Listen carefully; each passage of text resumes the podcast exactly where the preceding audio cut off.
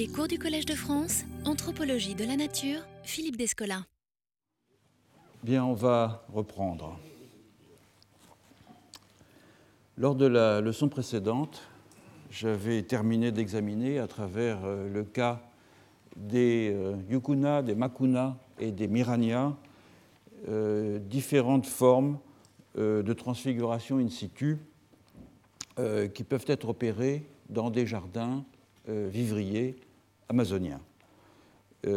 ces transfigurations peuvent être des images soit de la forêt, soit du corps morcelé d'une personne, soit d'une maison conçue comme modèle réduit du cosmos et comme macro-organisme, les plantes euh, qui composent les jardins étant euh, elles-mêmes vues comme le produit d'une métamorphose ou comme étant sur le point de se métamorphoser dans un mouvement général de va-et-vient entre macrocosme et microcosme, entre euh, différents types d'écosystèmes et entre euh, différentes catégories ontologiques.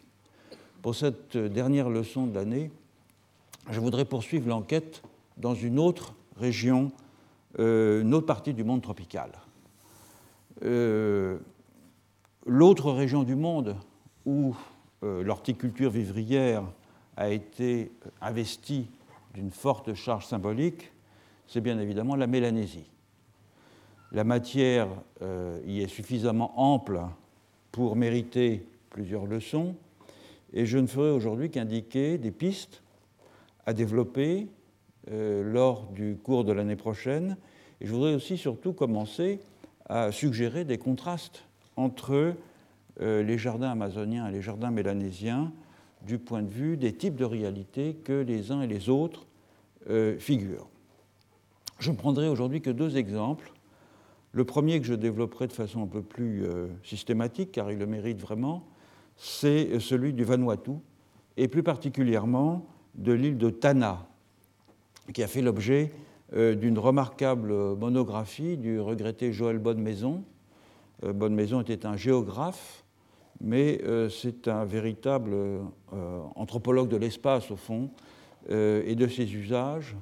et il nous livre dans la monographie, l'imposante monographie qu'il a publiée en 1997, une magnifique analyse des jardins de l'île de Tana. Donc cette monographie, je, je mentionne ici les références bibliographiques, je signale qu'elles sont maintenant accessibles sur le site web de la chaire euh, donc, euh, par accès par le Collège de France. Donc vous retrouverez toutes les références euh, bibliographiques que j'ai mentionnées au cours de cet enseignement. Je me servirai surtout du deuxième volume de, cette, de, cette, imposante monographie de Bois de Maison, Les fondements géographiques d'une identité. Le livre 2, c'est les gens des lieux, histoire et géosymboles d'une société enracinée. Alors l'enquête euh, sur euh, les jardins vivriers euh, du de Joël Bonnemaison s'est principalement déroulée à Tana, l'une des îles les plus méridionales de l'archipel, et pour l'essentiel dans la partie centrale de cette île, qui fait à peu près 500 km, et où néanmoins on parle cinq langues, sans compter évidemment la langue véhiculaire qui est le bislama. Donc quelques cartes, pardon. Euh, donc le Vanuatu euh, est là, hein, et l'île de Tana est, tout en, là, tout en bas. Donc pas très loin de la Nouvelle-Calédonie. Donc là on voit l'île de Tana ici. Hein. La dernière île de l'archipel est ici. Et vers, euh, vers l'est, en fait, on a déjà des îles polynésiennes. Et, voilà. Et voilà l'île de Tana avec euh, la partie où s'est principalement déroulée l'enquête euh, géographique, ethnographique de euh, Joël Bonnemaison. Alors il faut commencer par dire un mot du paysage au sens géographique traditionnel du terme. Tana, c'est une île volcanique, de sorte qu'une bonne partie des sols a une fertilité élevée qui permet des rotations accélérées de cultures voire des cultures de rente permanente, notamment des cocoteraies, en particulier sur le littoral.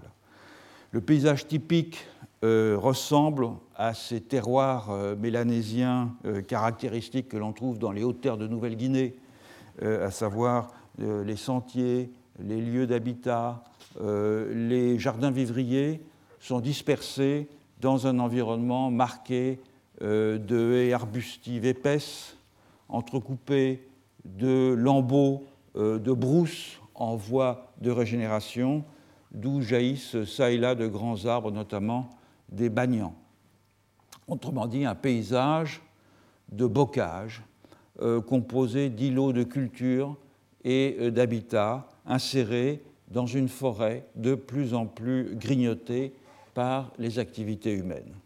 Et le nec plus ultra de l'horticulture à Tana, ce sont les jardins d'igname géantes euh, cultivés à des fins principalement de dons cérémoniels par des clans qui sont détenteurs de la magie des jardins et dans des parcelles qui constituent à la fois des euh, prototypes de tous les autres jardins euh, vivriers et en même temps des symboles de la hiérarchie euh, et des équilibres entre les diverses composantes de la société de Tana. Alors avant de parler des jardins d'Ignam, il faut dire un mot de cette organisation sociale particulièrement complexe, en général au Vanuatu et en particulier dans l'île de Tana, en notant d'abord que, comme c'est souvent le cas euh, dans nombre d'économies vivrières de la zone tropicale qui sont fondées sur la polyculture traditionnelle, et c'est tout particulièrement le cas en Mélanésie et en Amazonie, les jardins de Tana sont dimensionnés de telle façon euh, que leur production potentielle dépasse euh, très largement les besoins réels de consommation. Alors les raisons de cela en sont multiples. J'avais montré pour les Achuar, par exemple, avec des jardins dont la productivité était le double ou le triple des besoins potentiels. D'abord, comme je l'ai montré à propos des Achuar, justement, la, grande taille et l'opulence des jardins euh, sont des valeurs en soi, qui expriment euh, la quête de prestige de ceux qui les euh, cultivent et qui exprime aussi une esthétique de la diversité et de l'abondance plutôt que des nécessités euh, strictement utilitaires. Ensuite, et du fait des aléas de l'existence, un jardin peut être amené à subvenir aux besoins d'une population beaucoup plus nombreuse que celle qui était prévue au départ. C'est le cas notamment lorsque des gens viennent euh, chercher refuge chez des parents suite à des conflits ou à des euh, catastrophes euh, naturelles. Et ces deux situations qui sont communes à Tana, qui est une île volcanique avec un volcanisme actif, frappée par les cyclones et longtemps traversée par des guerres intestines virulentes. Enfin, et peut-être surtout, les plantes cultivées ne servent pas qu'à nourrir la maisonnée, elles jouent un rôle central dans des euh, cérémonies somptuaires où elles sont soit consommées euh, en abondance par des visiteurs, soit offertes de façon protocolaire à des alliés au cours de fêtes fastueuses. Et cette dernière occasion est encore commune à Tana, était encore commune en tout cas au moment euh, de l'enquête de Joël Bonnemaison, donc le présent ethnographique c'est là aussi des années 70, comme euh, elle l'est encore à l'heure actuelle dans une grande partie de la, Mélanésie. Je reviendrai euh, dans un moment sur cette question des échanges cérémoniels. Or, ces grands échanges de nourriture cérémonielle, le maintien euh, d'un certain type d'organisation sociale et euh, la surproduction vivrière sont liés dans une euh, boucle de rétroaction. C'est l'abondance des jardins qui permet les échanges cérémoniels, lesquels renforcent les institutions sociales traditionnelles, ou ce que l'on appelle localement la voie de la coutume, qui est une voie revendiquée par certains à, Tana comme un vecteur politique d'identité mélanésienne et qui est aussi rejeté par d'autres qui n'y voient qu'obscurantisme et inégalité. C'est l'objet d'un très grand débat dans toute la Mélanésie. Alors, en quoi consistent ces institutions? La genèse mythique des habitants humains et non humains de l'île de Tana relate que l'origine d'à peu près tout procède de pierres, dont certaines euh, sont encore visibles et euh, vénérées. Elles donnèrent naissance, ces pierres, euh, notamment à des clans de fondateurs attachés à des lieux sacrés primordiaux, des clans appelés Yani Nico, j'écrirai tout à l'heure, c'est-à-dire voix de la pirogue, c'est la traduction.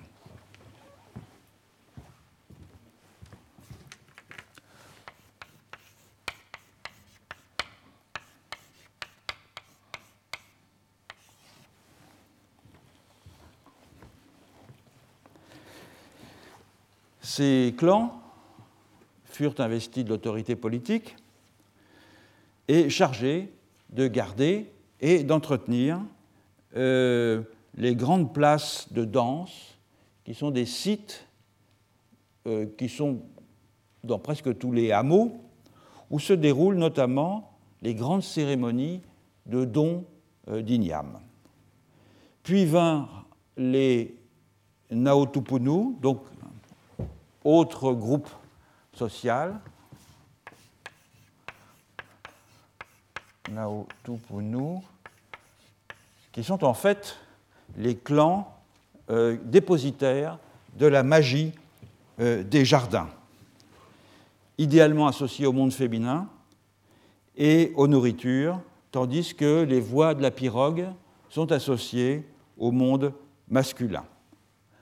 Un autre mythe, un mythe ultérieur, ou qui se réfère à une période ultérieure, euh, relate la mise à mort d'un géant, Semo, dont le corps morcelé fut reçu en partage par une centaine de groupes locaux répartis dans toute l'île, groupes locaux localement appelés pirogues, et formés, donc Nico, est formé d'un assemblage de clans patrilocaux associés depuis lors à des territoires. Donc l'île tout entière est euh, composée de pirogues, et c'est une métaphore qui est commune dans cette région du monde, la pirogue, pour euh, désigner des groupes de descendants agissant comme une personne morale. Pirogues qui détiennent des droits sur des euh, territoires, certains euh, territoires très étendus, d'autres qui ne dépassent guère une centaine d'hectares. Chacune de ces pirogues est par ailleurs liée à une autre par des alliances qui se concrétise de façon ostensible dans euh, la cérémonie des dons, et notamment des dons d'igname, mais pas uniquement, cérémonie que l'on appelle le niel.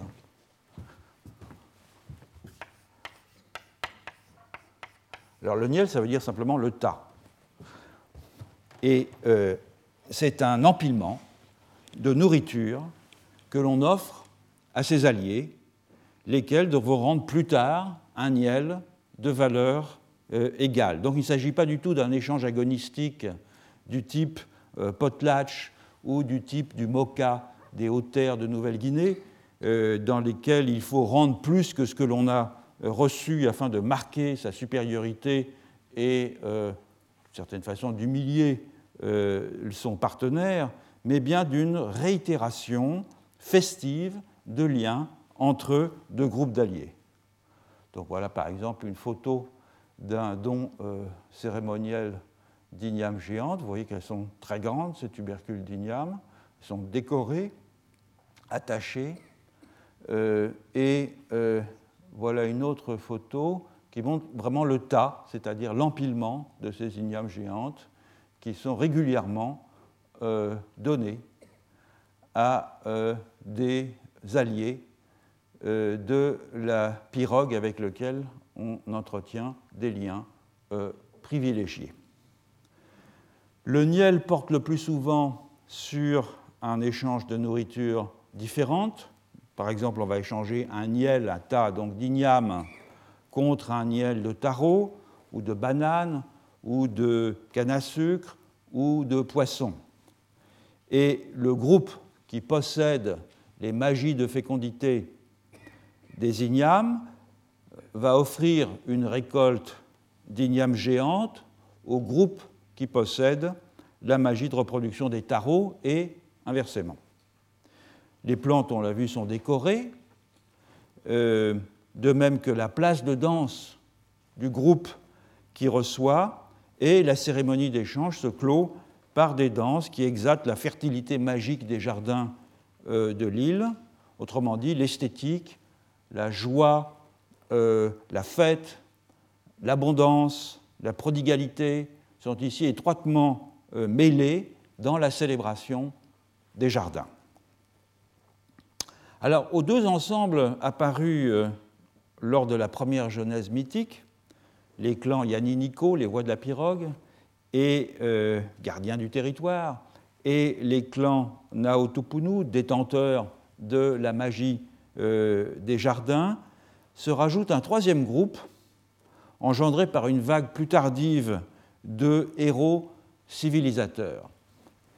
Et les descendants de ces ancêtres, aux capacités euh, prodigieuses, sont les gardiens des lieux sacrés où sont répartis des parcelles plus ou moins fortes des pouvoirs que les héros fondateurs, qui sont des espèces de surhommes, y déposèrent, et euh, les euh, descendants de ces ancêtres, donc, euh, perpétuent dans ces lieux des traditions orales secrètes narrant les exploits de ces ancêtres fondateurs.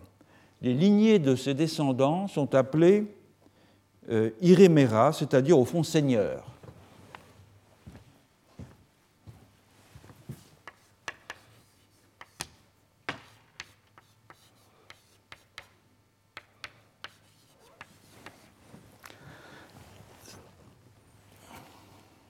C'est un résumé d'une organisation sociale qui est en fait beaucoup plus complexe. Donc c'est euh, les lignées de ses descendants, Irémera, jouissent d'un prestige considérable et ils forment euh, une sorte d'aristocratie qui est seule habilitée à réaliser certains rituels et à gérer euh, les relations pacifiques entre les pirogues. C'est ce qui conduit Joël Bonnemaison a euh, caractérisé les institutions de Tana en reprenant le modèle de la trifonctionnalité indo-européenne euh, proposé par Dumézil, fonction religieuse, fonction guerrière et fonction euh, productrice. les derniers arrivés, les lignées Iréméra, représentent le pouvoir rituel et incarnent l'honneur. Ils contrôlent les rituels d'échange avec l'extérieur. Les euh, clans Yaninico, les euh, voix de la pirogue, représentent le pouvoir politique euh, et militaire, effectif, mais ils sont subordonnés aux Iréméra, dont ils portent la parole et dont ils célèbrent la gloire. Et enfin, dernier clan, les clans Nao Tupunu, dernier ensemble de clans plutôt, qui détiennent les pouvoirs magiques sur les nourritures et sur le climat. Donc cette division du travail symbolique et rituel n'implique pas pour autant une, division sociale du travail entre les trois groupes, comme c'était le cas par exemple au Moyen Âge européen, euh, tel que l'a décrit euh, Duby. Tous sont des horticulteurs euh, autonomes, chacun cultive, quel que soit leur statut, et il n'existe pas entre eux de disparité de richesse. Elle n'existait pas, elle commence bien sûr maintenant avec la culture de rente, mais à l'origine il n'y en avait pas. Donc le cadre général ainsi posé, revenons maintenant vers les jardins et vers leur euh, magie. À Tana, il existe deux grandes sortes, euh, deux grands types de magie. Les magies horticoles et climatiques d'un côté, dont le pouvoir dérive des pierres qui furent les premières occupantes de l'île, et puis les magies diverses qui s'adressent au destin individuel et collectif, à la santé, à la réussite des entreprises que l'on mène, au bon état des relations sociales, etc. Les premières, les premiers types de magie, qui sont celles qui vont nous intéresser euh, ici euh, exclusivement, permettent la reproduction biologique et la bonne croissance des cultures. Elles sont liées à la fécondité de la terre et elles renvoient toutes au clan de magiciens Nao Tupunu. Le travail du magicien Naotupunu consiste par excellence à faire pousser l'igname.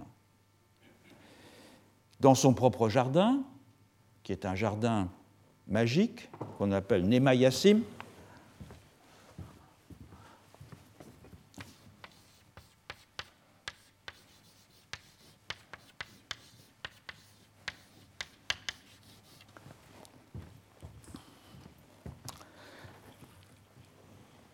donc dans ce, dans ce, jardin magique, il procède euh, à des travaux agricoles que l'ensemble de la communauté reproduit à son tour, le principe étant que le pouvoir de fécondité, euh, de fertilité qu'il active dans son jardin se communique aux autres jardins de la communauté locale. Et donc durant toute la période de croissance de l'igname, soit pendant 8 à 9 mois, le Naotopunu est donc astreint à une vie ascétique. Il vit retiré, il vit sans contact avec les femmes, il ne mange que des tubercules rôtis, euh, euh, il est sujet à des visions qui lui permettent euh, d'entrer en contact avec les esprits, et le principal geste rituel qu'il accomplit consiste, peu avant la plantation, à laver les pierres magiques qu'il détient dans une petite pirogue miniature, à les frotter avec les feuilles et euh, les écorces de plantes qui leur sont associées, dont il est seul à connaître euh, l'identité. Ensuite, il va enterrer dans son jardin euh, la petite pirogue contenant les pierres, enveloppées dans les feuilles qu'il a utilisées. Mais en fait, l'efficacité symbolique du magicien vient aussi et peut-être surtout euh, qu'il se comporte en jardinier modèle, euh, que chacun de ces gestes sera ensuite euh, accompli par les autres membres de la communauté. Il est le premier à défricher, il est le premier à préparer le sol, il est le premier à planter, il est le premier à récolter, et donc son jardin magique, son émaillassim, diffuse ses qualités dans les jardins du groupe local. Donc ce jardin prototypique, hein, le, le Nema Yassim, est à la fois un jardin vivrier, il produit des ignames, donc des comestibles, euh, mais c'est aussi un jardin rituel, puisque en fait, la récolte ne sera pas consommée par le magicien, une moitié de la récolte servira au rituel euh, des prémices et le reste sera laissé à la disposition des esprits. Voyons maintenant concrètement ce qu'est un jardin magique d'Ignam à Tana. J'ai dit il y a un moment que c'est un prototype, c'est-à-dire sur une surface réduite, l'expression parfaite d'un modèle qui est à la fois la mémoire vivante euh, de la pratique horticole et euh, le centre actif de ces principes magiques. La recherche de la beauté, de l'équilibre et de l'harmonie dans la disposition euh, des plans et l'aménagement de leurs tuteurs, je reviendrai là-dessus dans un instant, comme dans la forme et dans la dimension euh, des tubercules, va de pair avec l'exigence de la qualité euh, des produits. Chaque groupe local possède en propre un euh, complexe de cultivars, de variétés, en même temps que les pierres magiques spécifiques qui permettent à ce stock de clones de euh, se développer harmonieusement. Il s'agit donc d'une sorte de patrimoine biomagique euh, qui, grâce à des techniques de culture raffinées et qui sont entretenues à l'identique au fil des générations, puisque, comme dans toute culture de clones, ce sont les mêmes individus qui sont replantés à chaque saison de culture pour être récoltés à la suivante, qui sont donc transmis génération après génération. Et comme c'est souvent le cas en Mélanésie, les clones sont perçus comme des, comme des clans végétaux, des clans végétaux qui proviennent tous du même ancêtre original, ce qui fait sens du point de vue biologique, qui est ici une pierre magique appelée euh, capiel. Donc chaque variété locale, et en particulier chaque variété locale d'igname, est soigneusement répertoriée, localisée, hiérarchisée et dotée d'un statut. Alors les ignames occupent le sommet de la hiérarchie des plantes euh, cultivées et c'est la technique particulière au moyen de laquelle on les cultive qui, comme on va le voir, donne sa physionomie tout à fait singulière au jardin.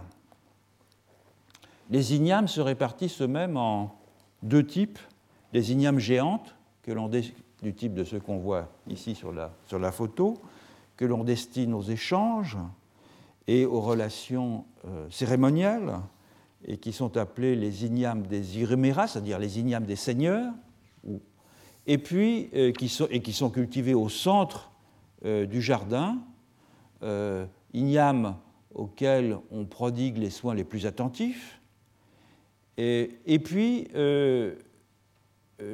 d'autres ignames de deuxième catégorie, si on peut dire, qui sont appelés les ignames sujets, c'est comme ça qu'on peut le traduire, sous-entendu le sujet des ignames seigneurs. Euh, la valeur des ignames décroît proportionnellement euh, à, leur éloignement du centre euh, du jardin.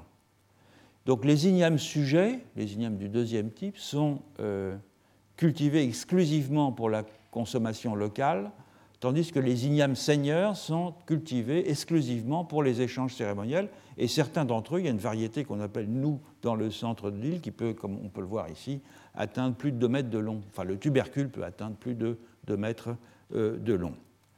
Donc, les, ignames sujets sont appréciés non pas pour leur taille, ils sont appréciés, à la différence des ignames seigneurs, ils sont appréciés euh, du, du, point de vue de leur caractère prolifique, disons, et on a exactement le même principe de classification et de hiérarchisation pour les tarots.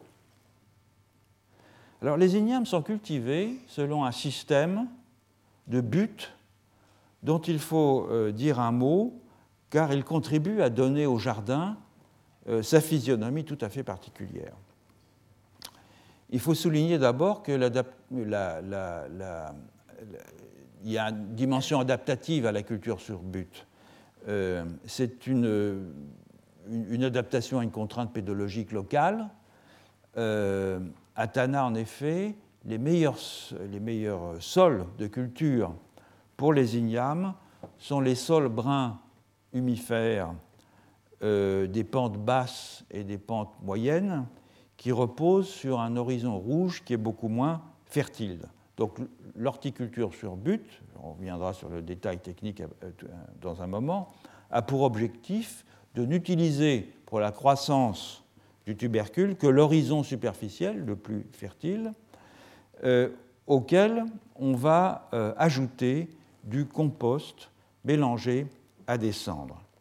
Donc pour ce faire, les horticulteurs vont creuser un trou profond d'un ou deux mètres relativement large, et dans ce trou, ils vont remettre de la terre euh, et euh, ils vont remettre de l'humus euh, friable, raclé en superficie aussi tout autour du trou, et mélangé à des cendres de végétaux, en particulier à des cendres de roseaux.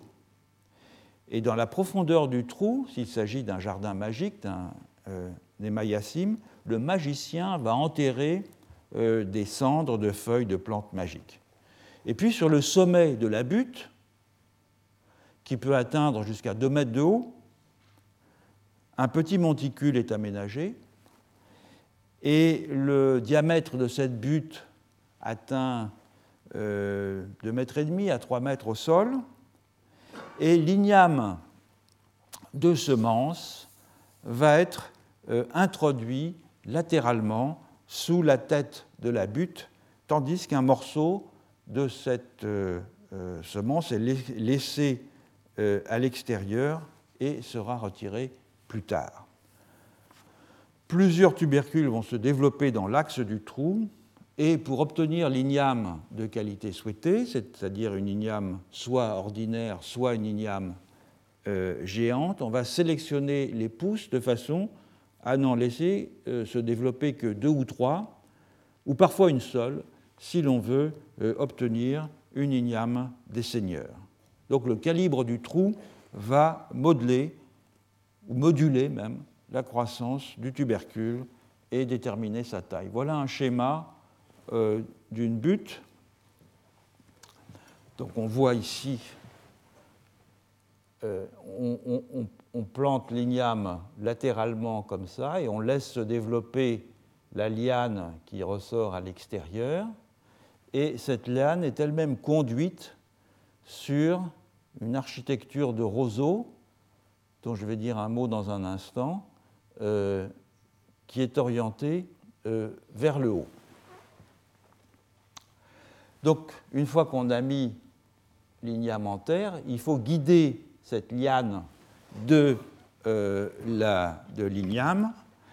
euh, le long d'un réseau complexe de tuteurs. Pour chaque liane, d'igname. On va donc préparer une sorte de lit de perche qui s'appelle un Nepian Hang, euh, étiré en longueur, sur lequel euh, la tige va croître selon une direction, donc légèrement inclinée vers le haut. Et le lit repose sur un euh, bâti vertical, léger, fait de roseaux croisés sur lequel une longue tige horizontale est nouée à chaque euh, croisement. Et la longueur de ce bâti horizontal peut atteindre, selon les ignames, entre 4 et 8 mètres de long. Donc c'est une sorte de bras qui sort de la butte. Voici des photos de ce que ça donne. Donc ça c'est le début de ce bras qui est en cours de confection par un euh, cultivateur. Et voici une image qui est plus parlante sans doute, où on voit donc le, réseau des euh, tuteurs et la liane qui euh, est conduite sur ce réseau, la butte étant euh, effectivement ici.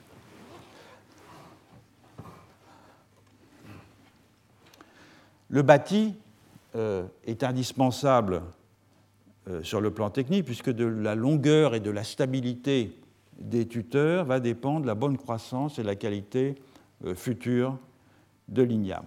Donc peu de temps après la plantation, le jardin euh, présente une allure étrange et à vrai dire assez peu végétale, sur un sol parfaitement désherbé, et qu'il restera pendant toute la période d'utilisation du jardin, c'est un impératif absolu, le sol doit être complètement désherbé, une série d'énormes buttes se voit prolongée par des longues et fragiles passerelles de roseaux projetant euh, vers l'extérieur du jardin leurs longs euh, alignements euh, parallèles. Comme l'écrit Joël Bonnemaison, je le cite, chaque butte but s'appelle taux. Hein. Euh, chaque but est en elle-même un micro-jardin, artificiellement recréé.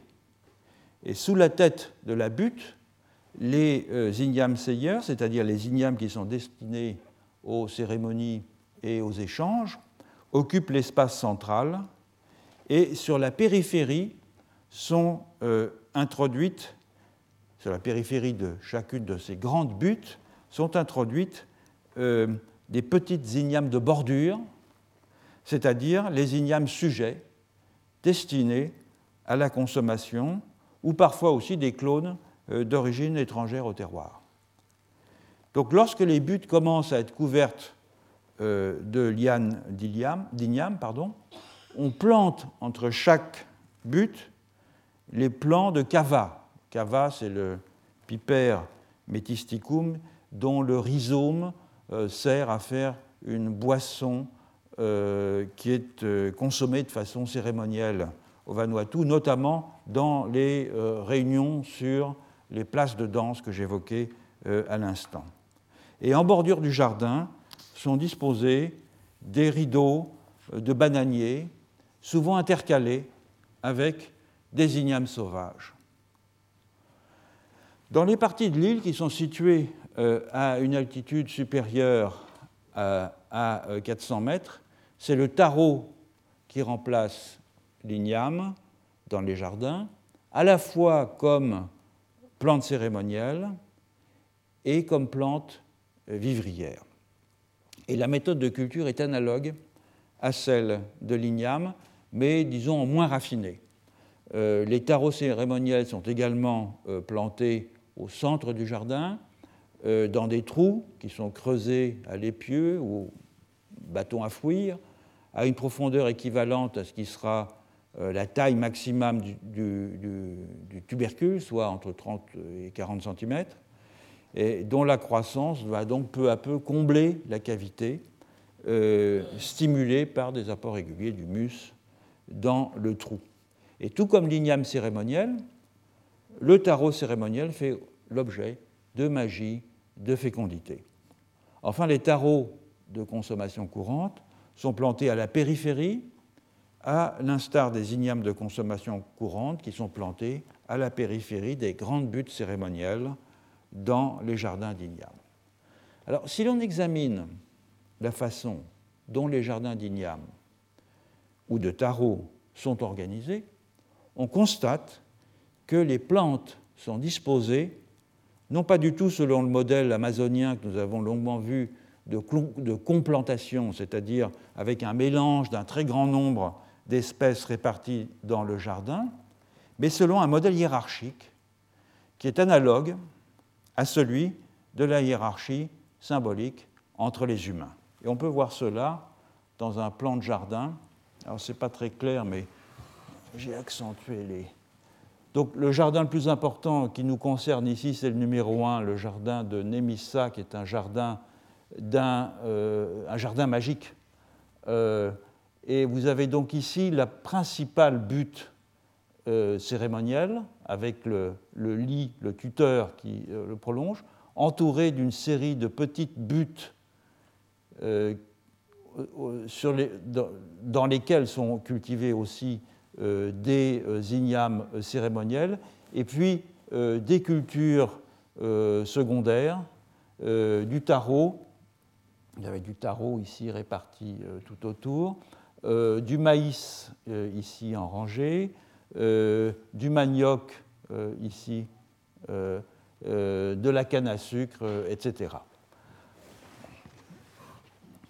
Donc, on voit ici dans ce jardin cette butte géante cérémonielle pour l'igname, environnée d'un ensemble de buttes traditionnelles, elle-même euh, environnée de toutes petites buttes qui sont ici, on le distingue assez mal malheureusement, ici dans le jardin d'à côté, il y a des buttes encore plus petites, et de même qu'ici, euh, de plantes cava, de plantes bananiers, tandis que toutes les cultures secondaires sont repoussées à la périphérie. Or, cette disposition hiérarchique reproduit la disposition hiérarchique des humains dans la place de danse. Voilà une image d'une place de danse. C'est celle de l'Enara Ouya, euh, qui est une place de danse qui est au centre de l'île de Tana, qui appartient à la pirogue dite euh, qui est un groupe territoriale composée de deux fratries euh, principales. Et lorsque les hommes de cette pirogue se réunissent, se réunissent très, quelquefois presque tous les jours, euh, sur leur place de danse, le seigneur Iremura de rang le plus élevé se tient au centre. C'est le numéro 1 ici, entouré de rouge. légèrement en retrait se tiennent les deux chefs politiques Yanni Nico, donc les voix de la pirogue, qui sont ses porte-paroles et qui représentent les deux fratries de cette pirogue, la fratrie du nord étant située, le représentant de la fratrie du nord situé au nord, le représentant de la fratrie du sud situé au sud. encore plus en arrière se tiennent des seigneurs euh,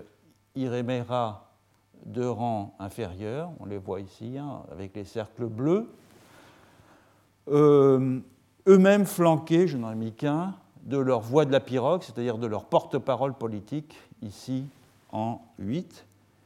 Et enfin, en cercle autour de la place de danse, euh, le plus souvent sur des bas-côtés herbeux, assis sur leurs talons, on a euh, le reste des hommes, c'est-à-dire à la fois les magiciens euh, des clans Naotupunu et les hommes des groupes Iremera et Yaninako, mais qui n'en possèdent pas le titre.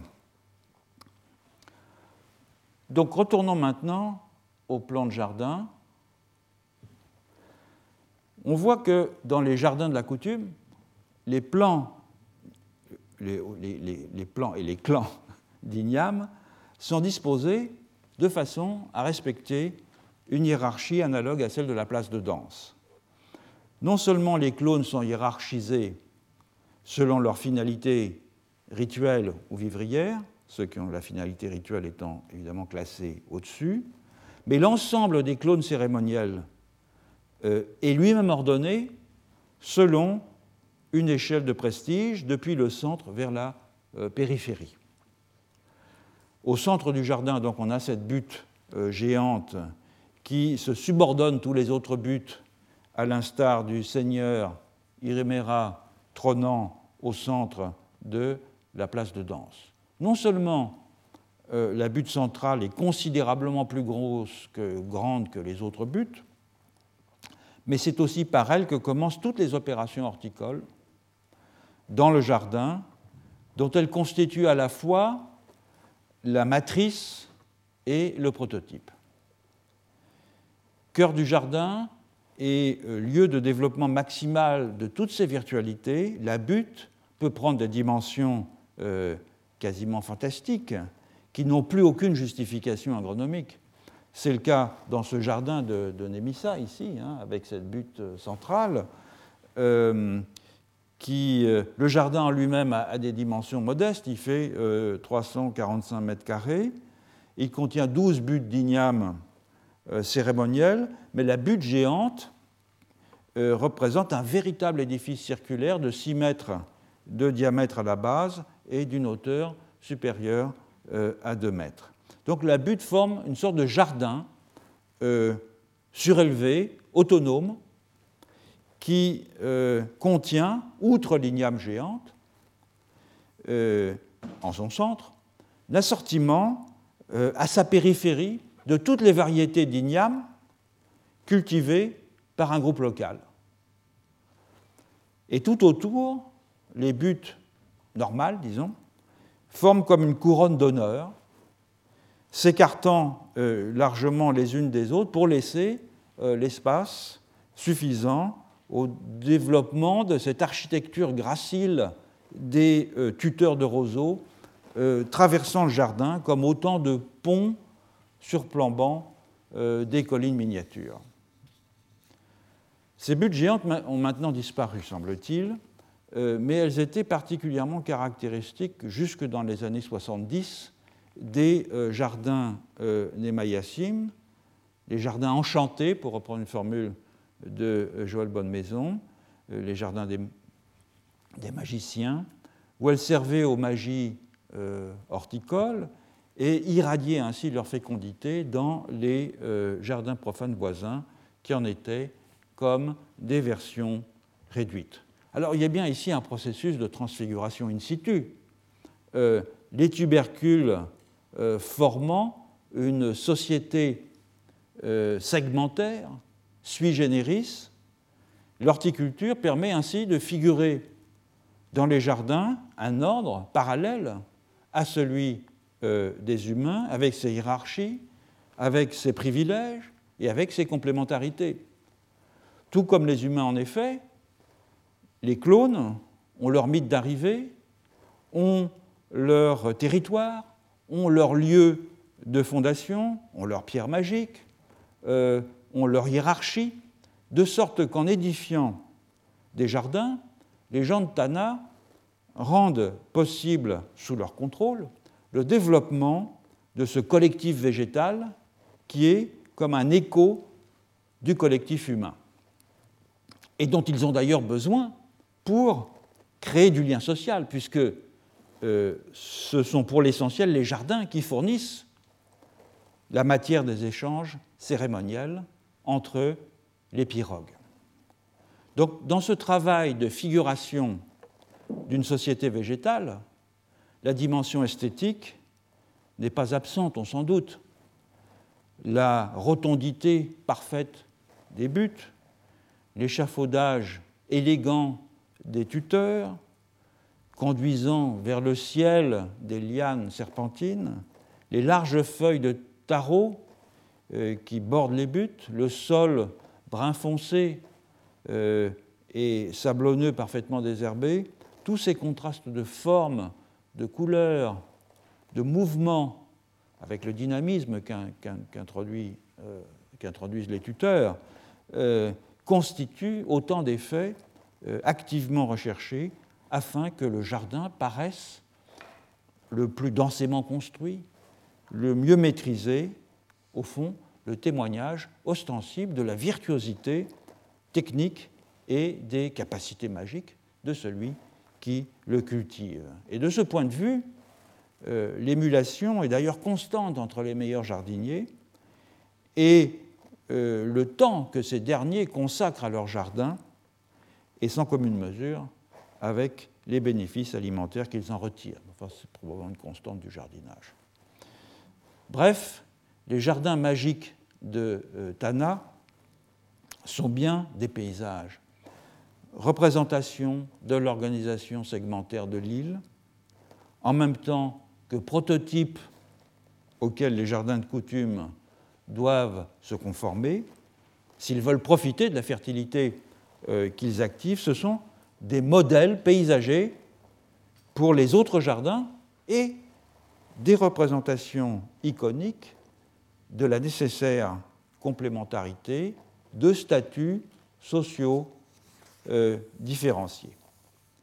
Je voudrais euh, terminer cette brève incursion dans les jardins vivriers bélanésiens en disant quelques mots d'une autre façon encore pour un jardin de représenter euh, iconiquement une réalité différente de sa matérialité organique ou de sa fonction nourricière. Non pas en figurant euh, un environnement, une divinité ou une institution, mais en rendant visible, de façon euh, ostensible, une ou plusieurs dispositions humaines. Et je prendrai pour cela l'exemple des Mahenge de Nouvelle-Bretagne, dont euh, les jardins ont été fort bien décrits par un couple d'ethnologues,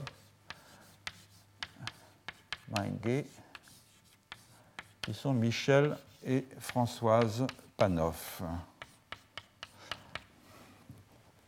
J'ai mis les références dans la bibliographie au début. Euh, Michel Panoff écrit un article sur les jardins Mahenge qui s'appelle Énergie et vertu, euh, le travail et ses représentations dans l'homme de 1977, et Françoise Panoff euh, dans un article qui s'intitule Some Facets of Mahenge Horticulture, publié dans Oceania en 1969. Alors la Nouvelle-Bretagne, c'est une grande île donc, de l'archipel Bismarck, qui est immédiatement au nord-est de la Papouasie-Nouvelle-Guinée. Euh, on voit ici. Hein. Donc c'est là. Et on était à Tana, ici, donc euh, auparavant, au sud du Vanuatu. Euh, les Mahenge forment une population d'environ 5000 personnes sur la côte sud de la Nouvelle-Bretagne. Et le présent ethnographique est ici aussi euh, la fin des années 60, c'est-à-dire une époque où euh, l'horticulture vivrière continuait à jouer un rôle économique central en Nouvelle-Bretagne. Alors, certes, les produits de la pêche, et, euh, puisque c'est une population côtière, et les produits de la cueillette ne sont pas complètement absents de l'alimentation des Maengue, mais leur part est marginale, de même que le temps consacré à ces activités par rapport à l'horticulture sur brûlis et principalement à la production de tarot. L'abattage des arbres dans les jardins, donc on est encore dans un système de polyculture tropicale, euh, des sertages euh, d'horticulture sur brûlis, l'abattage des arbres dans le futur jardin, euh, la mise à feu et l'érection de barrières de protection contre les cochons qui divaguent sont des tâches masculines, tandis que la mise en terre des plants, le désherbage et la récolte sont des tâches féminines. Or, cette dichotomie, division sexuelle du travail, ne correspond nullement à deux visions contrastées des travaux horticoles, car euh, les qualités requises pour l'horticulture, selon les Maenge, sont euh, autres et elles sont communes aux deux sexes. En effet, ce qui importe en réalité euh, dans les travaux horticoles, et ce qui sert à départager sans conteste les divers candidats à l'estime de leurs voisins, eh bien, ce sont ensemble la réussite esthétique et la prévoyance, qui sont deux qualités euh, en apparence, pour nous en tout cas, euh, incompatibles, euh, puisque nous avons tendance à distinguer entre les jardins d'agrément, domaine de l'esthétique, et la culture, qui serait le domaine de l'économie, alors que de fait, les deux qualités sont étroitement mêlées pour les Maengue. Je cite, je cite euh, euh, Michel Panoff la beauté du coup d'œil à l'entrée du jardin, la bonne ordonnance des espaces plantés, la propreté du sol, le désherbage joue un rôle très important, on l'a vu aussi en Amazonie, qui va bien au-delà des nécessités techniques. la bonne odeur qui doit accueillir le visiteur, et enfin, cette subtile harmonie de couleurs que composent les feuillages des différentes variétés de cordyline, de taro et de canne à sucre, tels sont les éléments d'appréciation qui décideront d'une réputation dans l'esprit des villageois. Donc, pour peu qu'ils soient attentifs et euh, sans préjugés, tout euh, observateur euh, accidentel en conclura que le jardin Maenge est, selon la formule de François Spanoff, une œuvre d'art au sens propre. Mais ce qui est perçu comme une réussite esthétique par les Maenge comme par euh, ceux qui les visitent, c'est aussi la manifestation de qualités morales moins visibles. En premier lieu, parce que dans la langue Maenge comme dans euh, bien d'autres, c'est un même terme, P, qui dénote le beau et le bon. Mais aussi parce que réalité sensible et réalité morale sont unies par un étroit réseau de correspondance. Ainsi, par exemple, euh, en est-il des odeurs? Les odeurs agréables, qui figurent au nombre des facteurs assurant la euh, réussite d'un jardin. D'abord, les exhalaisons de différentes espèces aromatiques qui sont euh, euh, plantées au milieu des espèces vivrières pour parfumer le jardin et parce qu'elles ont un rôle magique aussi, décoratif et magique. C'est une, une bonne odeur au fond pour les Maengue, ou une, une odeur réputée telle pour eux en tout cas, c'est un signe de fertilité. Tandis que un jardin épuisé par exemple par une trop longue exploitation euh, ou une terre laissée euh, trop peu de temps en jachère sont réputés avoir une mauvaise odeur. Or ces qualités ne sont pas imputées à la terre euh, dans le contexte de formules magiques ésotériques mais bien dans les commentaires les plus ordinaires que les Maenge échangent à propos de tel ou tel jardin. Tel jardin sent bon, tel autre jardin ne sent pas bon. Donc l'odeur agréable, elle est aussi la preuve de la santé et de la pureté, puisque l'on dit que euh, les malades sentent mauvais, tandis qu'à l'inverse, les adolescents qui viennent d'être euh, régénérés par euh, les rites de passage sont décrits comme lavés de toute souillure et ayant désormais une bonne odeur. Enfin, les sorciers sont réputés laisser derrière eux une mauvaise odeur, une odeur de puanteur. Euh, et euh, c'est aussi la puanteur qui caractérise les esprits maléfiques euh, dont les Maengués se disent entourés. Or, cette fertilité du sol que signale une bonne odeur, elle n'est pas donnée. il faut la promouvoir. Et une fois obtenue, il faut la garder ce qui exige de mener à bien sur le jardin des opérations magiques et techniques euh, bien coordonnées. Il en va de même pour les autres qualités esthétiques reconnues qui concourent à faire du jardin une œuvre d'art, telles l'ordonnancement des espaces plantés, l'équilibre des pores euh, et des volumes entre les différentes espèces, l'harmonie dans les couleurs euh, des feuillages. Donc la beauté est ici, euh, au premier chef, l'effet d'une savante disposition des variétés dans l'espace du jardin. Bien que les Maengués cultivent rarement euh, plus d'une quinzaine d'espèces de plantes, ils mettent un point d'honneur à gérer un très grand nombre de variétés. 129 au total pour le tarot, par exemple, une femme peut cultiver jusqu'à une quarantaine de variétés différentes de tarot dans sa parcelle. Et François Spanov souligne à ce propos un trait qu'on a déjà observé à plusieurs reprises ici dans les jardins de euh, polyculture tropicale. Acquérir une nouvelle variété de tarot ou de canne à sucre ou de banane représente une importante source de satisfaction car cela consiste à ajouter une pièce rare à une collection.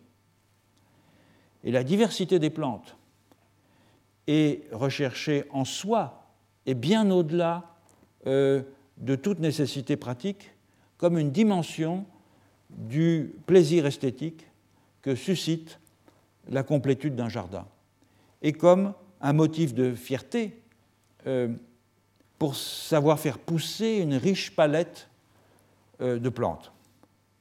Et les Maengués organisent leur jardin de façon à ce que les caractéristiques de ces variétés soient visibles de façon ostensible. Les jardins donc ont la forme d'un grand euh, rectangle, c'est un jardin collectif, euh, subdivisé en quatre parties, chaque partie étant elle-même divisée en bandes allouées à des cultivatrices individuelles. Et dans chacun de ces blocs sont disposés des petits monticules de cendres, qui sont le résultat du brûlis euh, initial entretenu par euh, apport de euh, combustible. Et ces monticules forment les sites de plantation des variétés les plus prestigieuses de tarot, les autres variétés étant plantées, là aussi, en ordre décroissant à mesure qu'on s'éloigne euh, euh, de, ces buts, euh, de ces monticules, donc selon un système qui évoque tout à fait la hiérarchie des buts de plantation à Tana. Donc de la sorte, pour un observateur averti, un jardin, et là je cite Michel Panoff, un jardin n'apparaît pas comme un champ uniforme, il est polycentré et ordonné de telle façon qu'il rend ostensible la hiérarchie des variétés de tarot. Bref, c'est encore une micro-société végétale, joliment ordonnée, plaisante à la vue, que les femmes maengue ont euh, à cœur d'exhiber, et cette exhibition est en même temps un témoignage de leur capacité d'entretenir des bonnes relations avec les esprits qui sont responsables de la fertilité des jardins. Comme l'écrit François Spanoff, je la cite, le plaisir esthétique autant que la délectation intellectuelle sont deux facteurs importants des activités euh, de jardinage. Alors, si l'on admet que les jardins vivriers peuvent être qualifiés de paysages lorsqu'ils opèrent une transfiguration in situ, De quoi alors les jardins Mahenge sont-ils le signe iconique? Ils le sont d'un ensemble de dispositions humaines qu'ils figurent avec plus ou moins d'intensité selon le degré auquel les créateurs du jardin les possèdent. Alors il s'agit d'un mélange de connaissances techniques, de tours de main, de capacités magiques, d'ardeur au travail, de sens du beau, tel qu'il est défini localement, et de goût quasi muséographique pour les collections végétales. Bref, une sorte de vertu industrieuse orientée vers la pratique horticole et que celle-ci rend visible pour tous. Et si le jardin représente adéquatement ces qualités morales, c'est parce que tout le monde, chez les Mahenge, sait en déchiffrer les signes. Il n'y a, là nul savoir ésotérique, euh, là nul euh, symbolisme complexe à interpréter. Chacun voit immédiatement dans le jardin des voisins le paysage intérieur qu'il représente. Alors, un dernier mot à présent, l'heure avance, euh, pour esquisser une conclusion plus générale.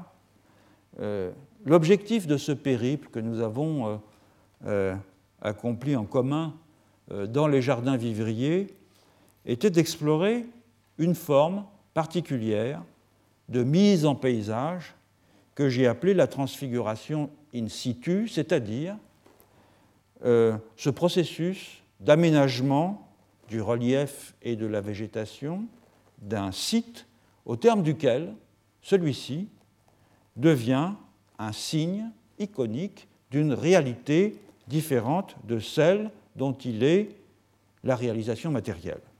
Processus dont les civilisations paysagères fournissent une illustration exemplaire avec les jardins d'agrément. Là où ces jardins d'agrément n'existent pas, peut-on trouver, c'était mon hypothèse, dans les jardins vivriers des témoignages de transfiguration in situ qui indiqueraient l'existence de schèmes paysagers opérant dans des collectifs qui ne sont pas habituellement classés dans le club très fermé des civilisations paysagères. Et donc les quelques exemples de jardins vivriers tropicaux examinés lors des leçons précédentes, ces exemples ont montré que la question était pertinente et que la réponse était positive. Dans tous les cas, en effet, et par-delà les fonctions nourricières du jardin, le jardin figure aussi très concrètement dans son architecture, dans la euh, disposition des plantes qui le composent l'image de réalités très diverses que les créateurs des jardins ont voulu représenter et que chacun est en mesure de reconnaître comme tel. Chacun, évidemment, familier de la culture au sein, duquel, euh, au sein de laquelle ces jardins ont été euh, réalisés. Alors, si on synthétise les différents types de transfiguration réalisés par les jardins vivriers, que nous avons euh, examinés, on s'aperçoit qu'ils tombent dans des catégories très diverses. Le jardin comme icône d'un type d'environnement, chez les Hatchoirs, hein, la forêt, le jardin est une transfiguration de la forêt. Le jardin comme icône du corps d'une personne, chez les Mirania. Euh, le jardin comme icône du monde, puisqu'il figure une maison qui elle-même figure le cosmos. Le jardin comme icône d'une institution, Atana, c'est-à-dire comme écho euh, d'un système d'organisation sociale. Et enfin, le jardin comme icône d'un complexe de dispositions humaines chez les Mahenge. À dire vrai, tous ces types de transfiguration sont très communs dans les jardins d'agrément. Et j'ai eu l'occasion de le montrer, même rapidement, euh, dans euh, les premières leçons. Ce qui est surprenant au terme de cette enquête, c'est de les voir aussi présents, et de façon si explicite, dans les jardins de subsistance de sociétés ordinairement regardées comme dépourvues de sensibilité paysagère. Donc je poursuivrai cette enquête euh, l'année prochaine afin de voir si cette palette euh, de transfiguration in situ peut être complétée, notamment en y introduisant la question des observatoires que je voulais traiter cette année et que je n'ai pas eu le temps de traiter. Euh, et avant de passer à une autre question, qui est la question que j'avais annoncée aussi, mais comme faisant partie du programme de l'année prochaine, la question de l'élargissement euh, de la transfiguration non plus in situ mais in visu, au-delà de la peinture de paysage, au-delà de la représentation en deux dimensions, à travers toutes ces formes de miniaturisation iconique en trois dimensions qui sont communes dans beaucoup de régions du monde et qui jusqu'à présent n'ont pas du tout été abordées euh, comme des formes de figuration euh, paysagère. Voilà, merci pour votre fidélité.